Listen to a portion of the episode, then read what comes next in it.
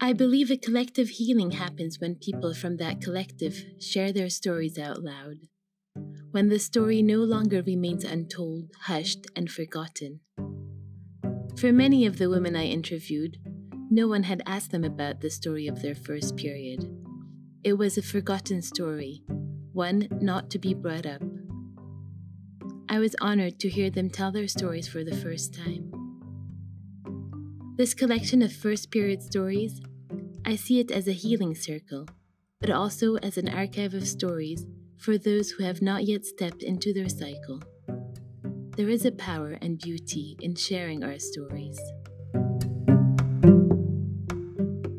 I think the first time I got it like from some uh, series on TV, and I asked my mom what it is about.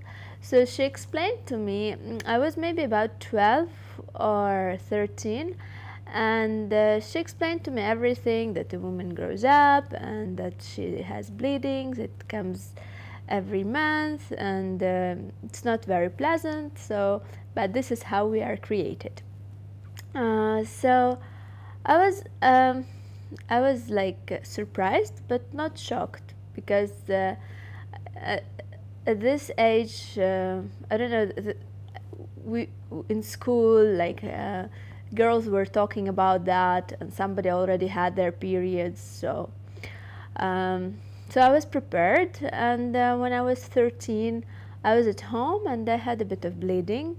Um, I told my mom, and uh, she gave me some pads and explained me that I need to be more hygienic and um, and that that's that's a new period of my life and I, I'm grown up now.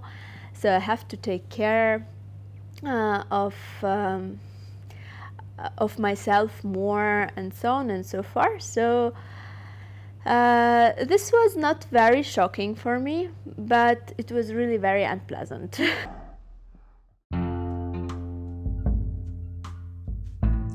Sharing connects us to each other and has the power to bind us and heal us. If you want to share your first period stories, there are two ways to go about it.